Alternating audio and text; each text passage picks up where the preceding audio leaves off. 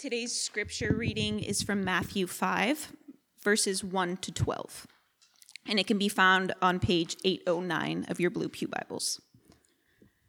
Seeing the crowds, he went up on the mountain, and when he sat down, his disciples came to him. And he opened his mouth and taught them, saying, Blessed are the poor in spirit, for theirs is the kingdom of heaven. Blessed are those who mourn for they shall be comforted. Blessed are the meek, for they shall inherit the earth. Blessed are those who hunger and thirst for righteousness, for they shall be satisfied. Blessed are the merciful, for they shall receive mercy. Blessed are the pure in heart, for they shall see God. Blessed are the peacemakers, for they shall be called sons of God. Blessed are those who are persecuted for righteousness' sake, for theirs is the kingdom of heaven. Blessed are you when others revile you and persecute you and utter all kinds of evil against you falsely on my account. Rejoice and be glad, for your reward is great in heaven.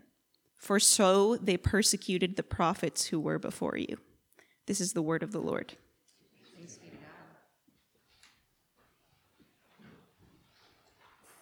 Please pray with me.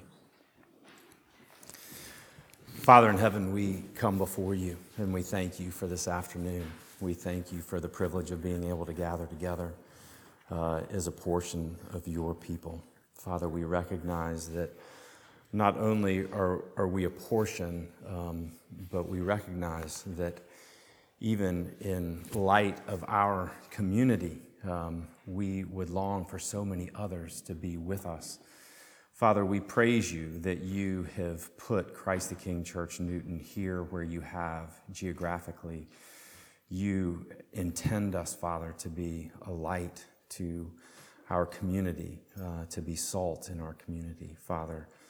Um, we have seen our community here in Newton in, uh, in chaos this week, uh, and we pray, Father, that you would be uh, with us, that you would make us salt and light into this place. Father, the fact that you have put Christ the Church, Christ the King Church in Newton uh, is a sure sign of your love for this place. Father, that's what you have said, that you love the world so much that you gave your only begotten Son.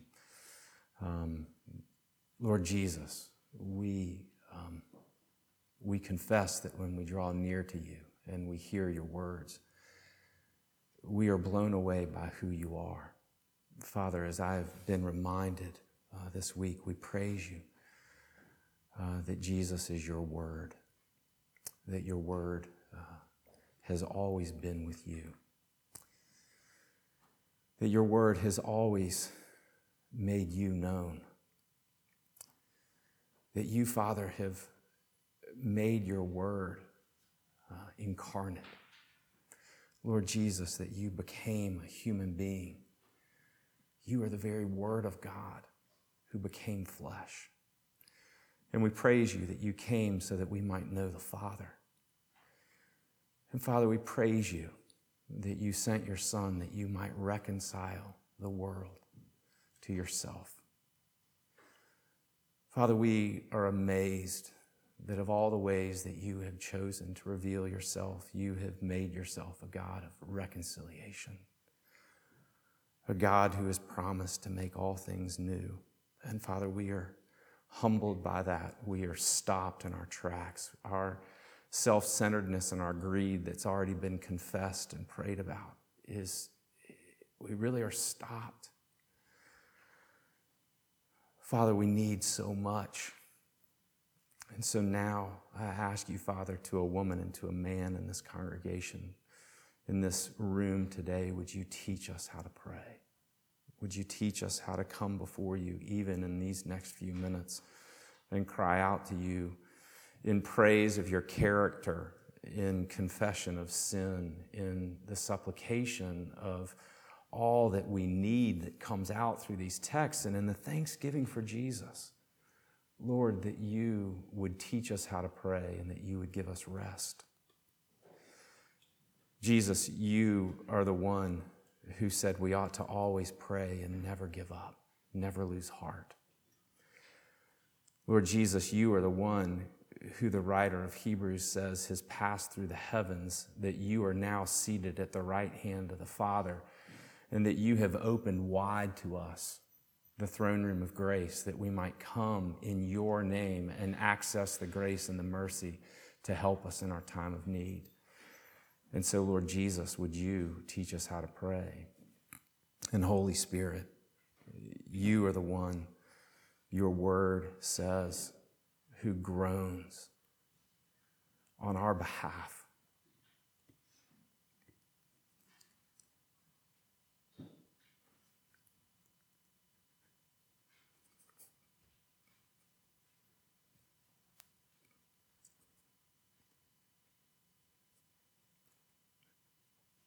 We praise you, Holy Spirit, that you pray for us. We praise you that your word says that you know that we don't know how to pray or what to pray for, but that you will teach us. Father, I pray on this first day of our week that you would lead us into your presence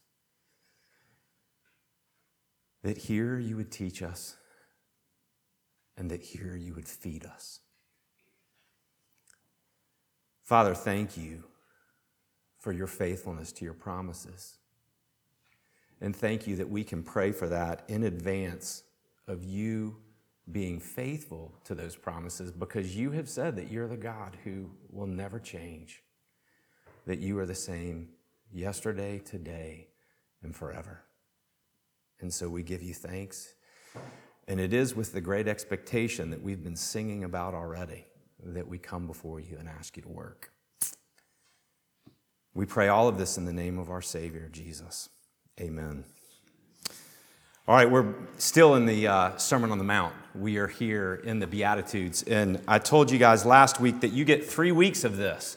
Uh, and the image that's come to my mind this week as I've thought about the Sermon on the Mount is that Jesus is really tenderizing all of those who hear him speak on the Sermon on the Mount. He's tenderizing our hearts with these Beatitudes, all right? Remember what Beatitudes are. The first part of what I want to do is talk about a little bit of review so that we're all on the same page, right? The second thing that I want to do is show you the second set of Beatitudes. And the last thing I want to do is talk about the result of these Beatitudes of engagement, all right? Those are the three things I'm going to try to accomplish. But first, I want us to think just for a minute about review. And I want us to remember what Beatitudes are. They're listed for us again on page 809 of your Pew Bibles. Uh, Eleni just read it for us in chapter 5 of Matthew.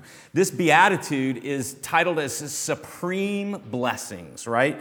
The way that God is blessing his subjects of his kingdom, right?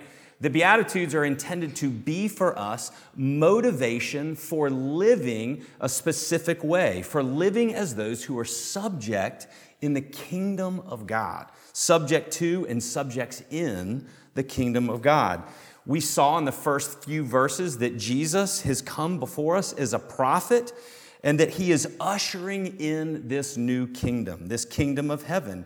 And he is describing for us in the Sermon on the Mount what the lives of his subjects will look like. We talked last week and we said that in the very beginning of the Sermon on the Mount, Jesus recognizes the tension and he does so in these Beatitudes, right? Blessed are you who are poor in spirit. Blessed are you who mourn. Blessed are the meek. Blessed are those who hunger and thirst for righteousness, the ones we already talked about, right? And we said how opposite this is with what we believe is blessed in this world, right? You have no Disney cruise that encourages you to be poor in spirit, to be mournful, to be meek, and to hunger and thirst, right?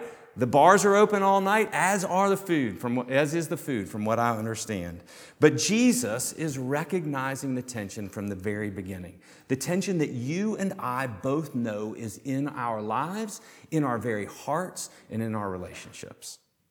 The second thing that I want to remind you of is that Jesus is tenderizing the hearts of those who hear the rest of the Sermon on the Mount through these Beatitudes. He's tenderizing our own hearts. Now, I want to give you a different image of tenderizing really quickly. It's not the tough pork chop that you, you take in the kitchen and you take the metal hammer and you beat it with until the pork chop is flat and easy to eat and everything's broken down. That's not what Jesus is doing in this. Jesus is taking you and he's like pouring olive oil on kale and he's massaging it, right? I know you know this, right? Everybody is eating kale these days. The only way I can eat any kale is if it's in a blender, I'm gonna be honest with you. But this tenderizing is the tenderizing of the massaging of kale, the pouring on of oil, and the working of that into that thing that is otherwise unedible. This idea that we would hear the Sermon on the Mount, the Lord is tenderizing us in these Beatitudes. And we asked the question last week are we teachable? Are we teachable when we come to His Word? Do we believe that these blessings, these blessings that are pronounced in these Beatitudes, are worth our lives? Because that's really what it comes down to, you guys. These Beatitudes, are they worth the very lives that you all are living. Listen, one of the things that we're told all the time in this world, and that is right, it's correct. We have one life. And you have less of it now than you did two seconds ago. Are these Beatitudes worth our lives? Because Jesus is saying those who are subject to his kingdom will be like this and will live like this. Finally, in review, this is the last little bit. There were four Beatitudes that we talked about last week, and I'm calling them the, the, Beatitudes of disposition, right? How our hearts are disposed to the world in which we live. The disposition of those who are subjects in God's kingdom who are living in this world, right? You, you see them right before you. They are Beatitudes of disposition, and here they are again poverty of spirit, right? Essentially saying, if you, you wanted one phrase, I see that there's a problem and I can't fix it. Be a great way to understand poverty of spirit. Intellectually assenting to a reality, right? Mourning, emotionally engaging with the reality of our poverty in spirit. Meekness, spiritually being before God in the context of our poverty of spirit. Intellectually, emotionally, spiritually entering into the tension that Jesus introduces with our whole being. And it's resulting in this fourth beatitude, this fourth disposition of a hunger and a thirst. Well, look, that's lost on us, right? If you're hungry, what do you go do? Open the refrigerator, Bradley. Everybody knows that. If you're thirsty, what do you do? Not a problem. Turn on the tap we have lost the idea of what it means to hunger and thirst. But when Jesus says, Blessed are those who hunger and thirst for righteousness' sake because they will be satisfied, what he is saying is he is saying at the very base and basic impulse of our lives, Blessed are those who hunger and thirst for all things being rightly related. And it begs a question of us, doesn't it? And the question that I have for us is what is the most important driving factor of your life? Listen, something gets each of us up out of bed every morning. What is that? What is that that drives you? Do you conceive of it in any way related to all things being made right? Because when Jesus says that the dispositions of the subjects of his kingdom all lead to something, he says that they lead to those who are blessed, who are hunger and thirst for righteousness. And he promises again satisfaction.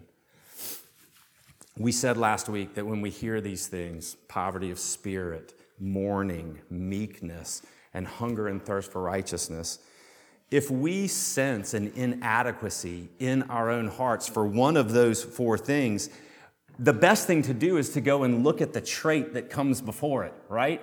And to go, have I really mourned the reality in which I live, in which I see the world. It, it, it's easy enough to do that if we really engage with all of the news that's shoved down into our, into our feeds and into our lives, isn't it? Because it becomes so overwhelming. But are you willing to enter into mourning as quickly as you and I are willing into shutting that feed off and just saying, ah, I just can't deal with it. I'm just going to shut it off?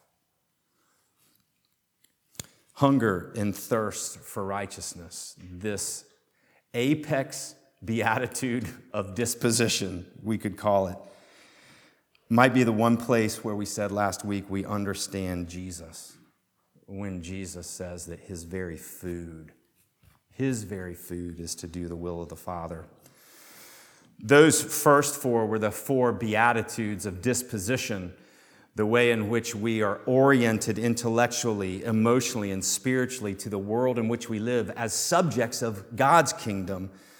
But the second four, and this is the second thing that I want to do, is to introduce you to the Beatitudes of what I'm calling engagement.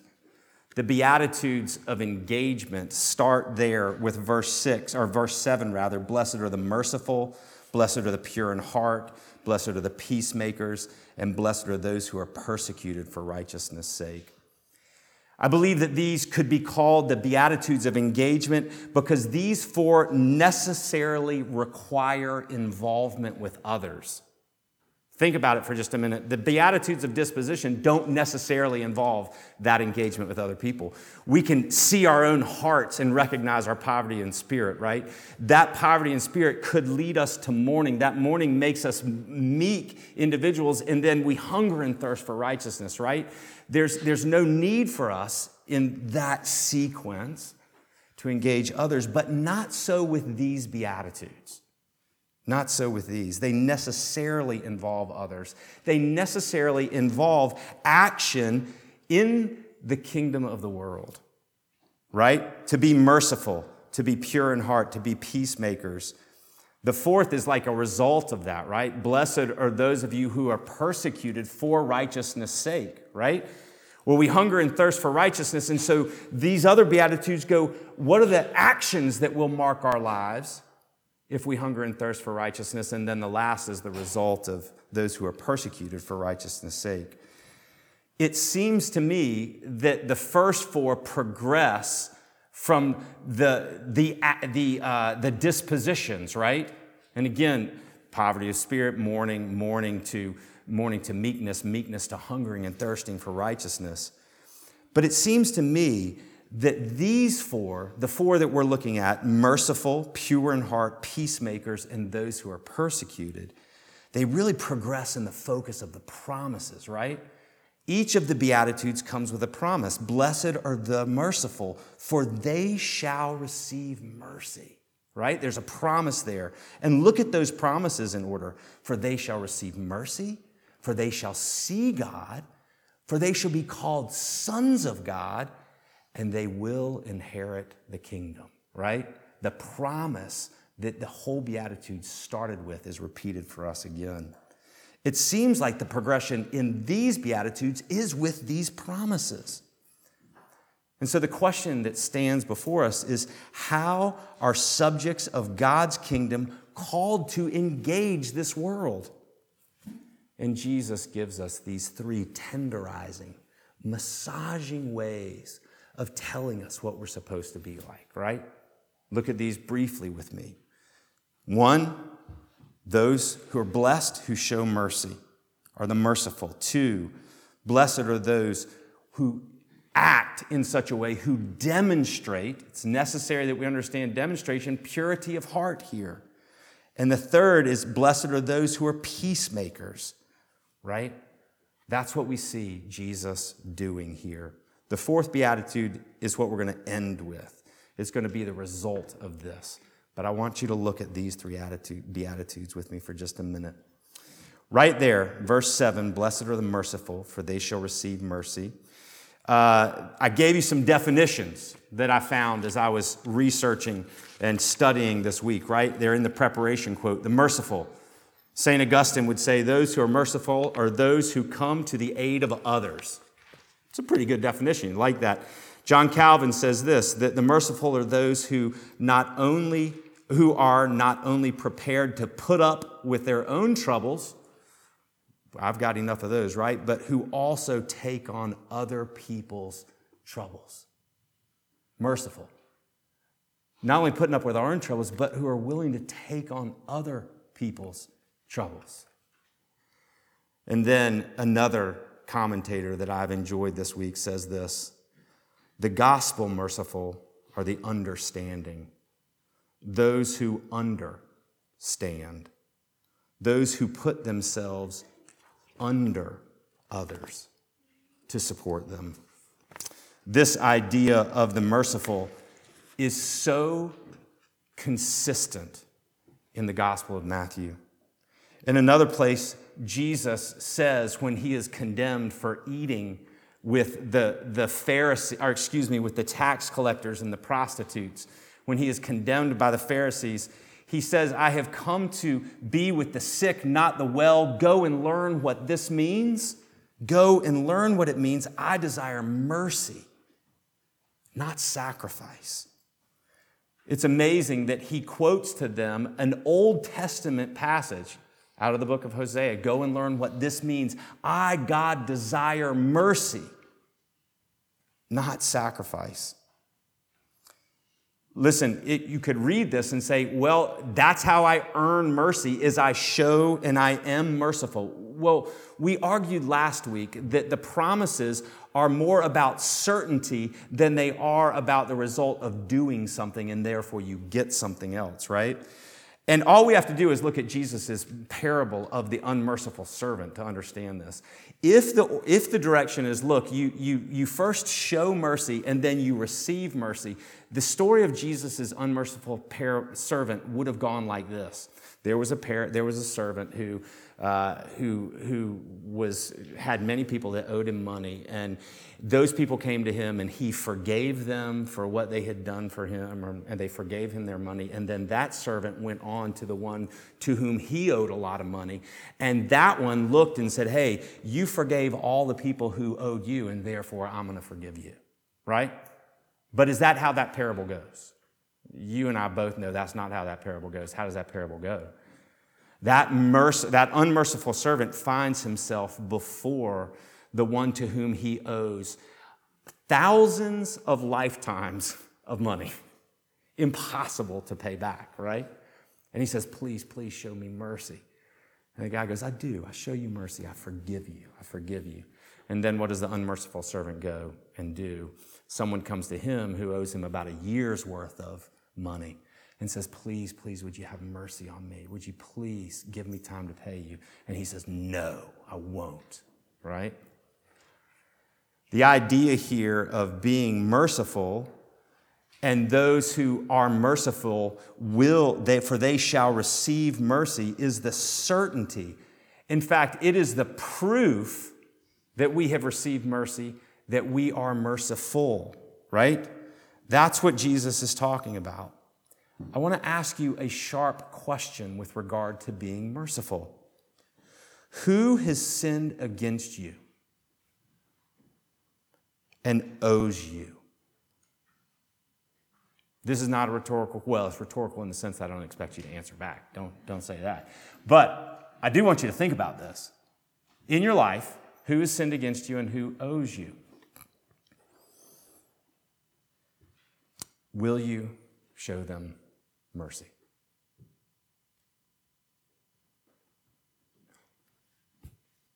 What does that look like?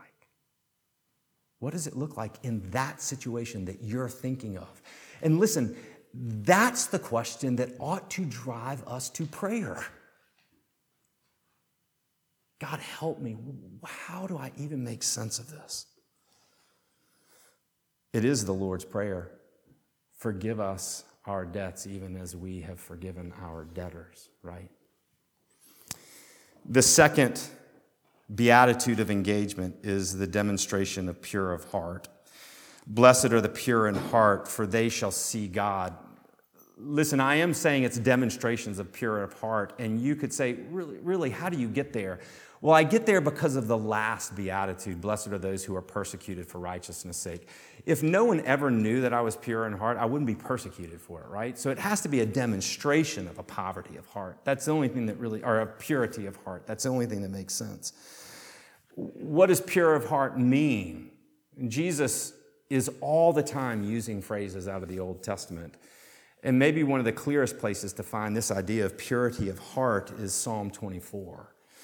And there, the psalmist is writing, and he says, I have not lifted up my soul to what is false, nor have I sworn deceitfully. In other words, the psalmist is saying, I have a pure heart, a clean and a pure heart.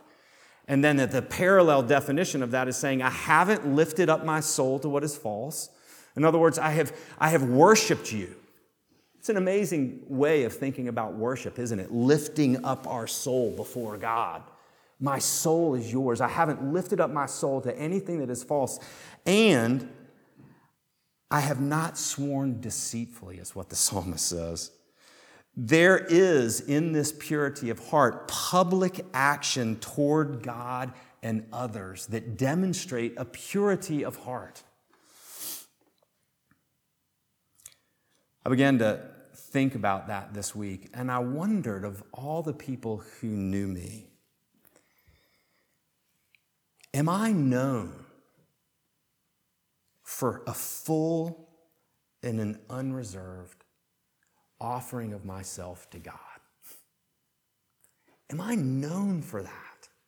Known in such a way that I could possibly be persecuted for that? Because that's what Jesus is talking about here. I sat and, and allowed that tenderizing into my heart and the only thing I could come up with was Daniel in the Bible, right? Think about who Daniel was. He was known for being pure of heart, wasn't he? He was known for it. What did he get in trouble for doing? He got in trouble for praying and for praying in such a manner of which people saw him praying, right? And when he got caught praying, or when he heard that there was a, a new law that was going to catch him praying, he didn't start acting deceitfully and hiding somewhere else to pray. He kept going, right? He didn't lift his heart up into anything that was false, and he didn't deceitfully speak to others. Amazing. But the last one might get you the way that it's gotten me this week. In fact, if I'm honest with you, the last one is less about tenderizing and it has felt more like crushing this week. Jesus says of these last beatitudes of engagement that are our actions, because the last one, right? Blessed are those who are persecuted for righteousness' sake. It's a result, it's not an action, right? This last one in verse 9 says, Blessed are the peacemakers, for they shall be called sons of God. These Beatitudes have gone from the promises of you will receive mercy to you will see God to you will be called sons of God. Look at that note. The note sends you to the bottom of the page. The bottom of the page explains to you that the Greek word huios is translated here sons and daughters, right? It's a very capable way of understanding that. That you will be called sons and daughters of God. This one crushes me. To be a peacemaker is to seek peace between human beings. In an uninterested way, is what one commentator said. And meaning this, not that you don't care about the peace that you're seeking, but you have nothing to gain from entering into longing for peace between. You got nothing to gain. This idea of entering into this, blessed are the peacemakers, for they shall be called sons of God, for they shall be called daughters and sons of God, is because in so doing, peacemakers are like their Father. This is what the Father does. One of the phrases that I grew up with was fruit don't fall far from the tree, right? This is a great example of that. If you begin to push into the concept of peacemaking, you see that it is incorporating a communal well being. One commentator said, in every direction and in every relationship, right? That you and I ought to be peacemakers. Oh, man. On Tuesday, I almost went back to a store. And I wonder now if I tell you this, if I'm going to have to go back to the store, because you're probably going to tell me. I almost had to go back to a store where I was just trying to exchange a shirt. I, got so angry and, and, and did the opposite of, of, of, of seeking peace in my own life. And I just wonder for us do we grasp the call? No, let me say it this way do we grasp the requirement of these beatitudes of engagement for subjects of the kingdom of God? The requirement that we be merciful, the requirement that we be a pure heart, the requirement that we be peacemakers. Not peace lovers. It doesn't say that. It doesn't say peace wanters. Want peace. I would love peace, right? It doesn't say peace fakers. I added that one. It doesn't say peace livers. It says peacemakers. That we enter into a mediating role. Martin Luther spoke about this, and he actually said, We enter into a mediating role where we carry the very best of both sides. We think the best of each other in situations of peacemaking, but that we actually desire peace in such a way that we enter into the chaos. And I have last question. Where is God calling you to be a peacemaker? Between whom? Don't dismiss that. Let's sit here for just a minute. Where is God calling you to be a peacemaker? Where do you know in your life there is an absence of peace right now? How is God calling you to enter into that? The result of these, I'm not going to say a lot here because it has to do with persecution, and Nate is going to end up finishing this three part series on the Beatitudes with looking at verses 10 and 11 next week.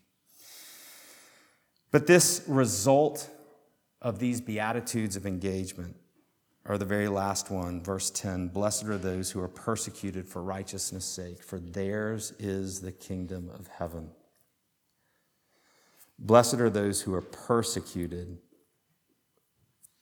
for seeking all things to be right. The guarantee, again, for theirs is the kingdom of heaven. This guarantee, because they're being persecuted for working toward all things being rightly related. I want to say a couple of brief things about this, and here they are. They're going to go fast because I want to get to the table. This is the only beatitude that's given that's a result of other people's actions toward us. It's the only one. And it's a result of whether or not we have engaged for righteousness' sake. This one requires, I think, us to consider that prayer and wisdom are so necessary to pursue right relationships and things rightly related because it is so wicked hard to understand this. But we pray for it all the time. We pray for it every time we come to this table when we say, Your kingdom come, your will be done on earth as it is in heaven. Where are you and I being persecuted because we are longing for all things to be made right? It's super hard. It's hard for us to understand how our callings in every area of life where we are, you guys. And look, we're in a lot of areas of life. As subjects of God's kingdom, we're there because of this call to pursue righteousness. Look, this is so hard that we need each other. We need each other to help work this out. The result of pursuing righteousness, of living this way, is persecution because it is wicked convicting to live for righteousness' sake. It is convicting to everyone who sees anyone else doing this. It is convicting to because to live for righteousness' sake versus for my own sake, for my own well being, for my own benefit. You fill in the blank. When someone is living for righteousness' sake, that is a judgment in and of itself. The last thing that I want to say is that when it ends with this idea of persecution, blessed are those who are persecuted for righteousness' sake we begin to understand that it's not just the entirety of the Sermon on the Mount that helps us understand who Jesus is, but it is these very Beatitudes themselves Beatitudes of disposition and also Beatitudes of engagement that help us to understand who Jesus is. Jesus, the Word of God who became flesh. The Word of God God exists. God's word exists and declares who he is. God's word became flesh in the person and the work of Jesus Christ so we might know the very heart of the Father and the very work of the Father. This is an amazing tenderizing section of Scripture. Because in this, we begin to understand. If you read these Beatitudes in light of Jesus' death and crucifixion on the cross and resurrection and glorification, we begin to understand the way that God is going to bring all things into right relationship with Him restoring first and foremost our relationship with Him. These Beatitudes are a way of us understanding the ministry of Christ. But understand this it is also the way for us to understand our participation in God's commitment to making all things new. Remember, this is not intended to be the hammer on the pork chop. This is intended to be the massaging of the kale, the massaging of our hearts that you and I would believe who we are supposed to be. And to the end of that massaging, we come to the supper, where Jesus continues to convince us when I have called you to give your life, make no mistake, I have already given mine for you. So, my call for you is not too great. And it's never in a position of earning, it's always in the engagement of response. Will you come to the table with me? Will we eat and have our fill. Please pray.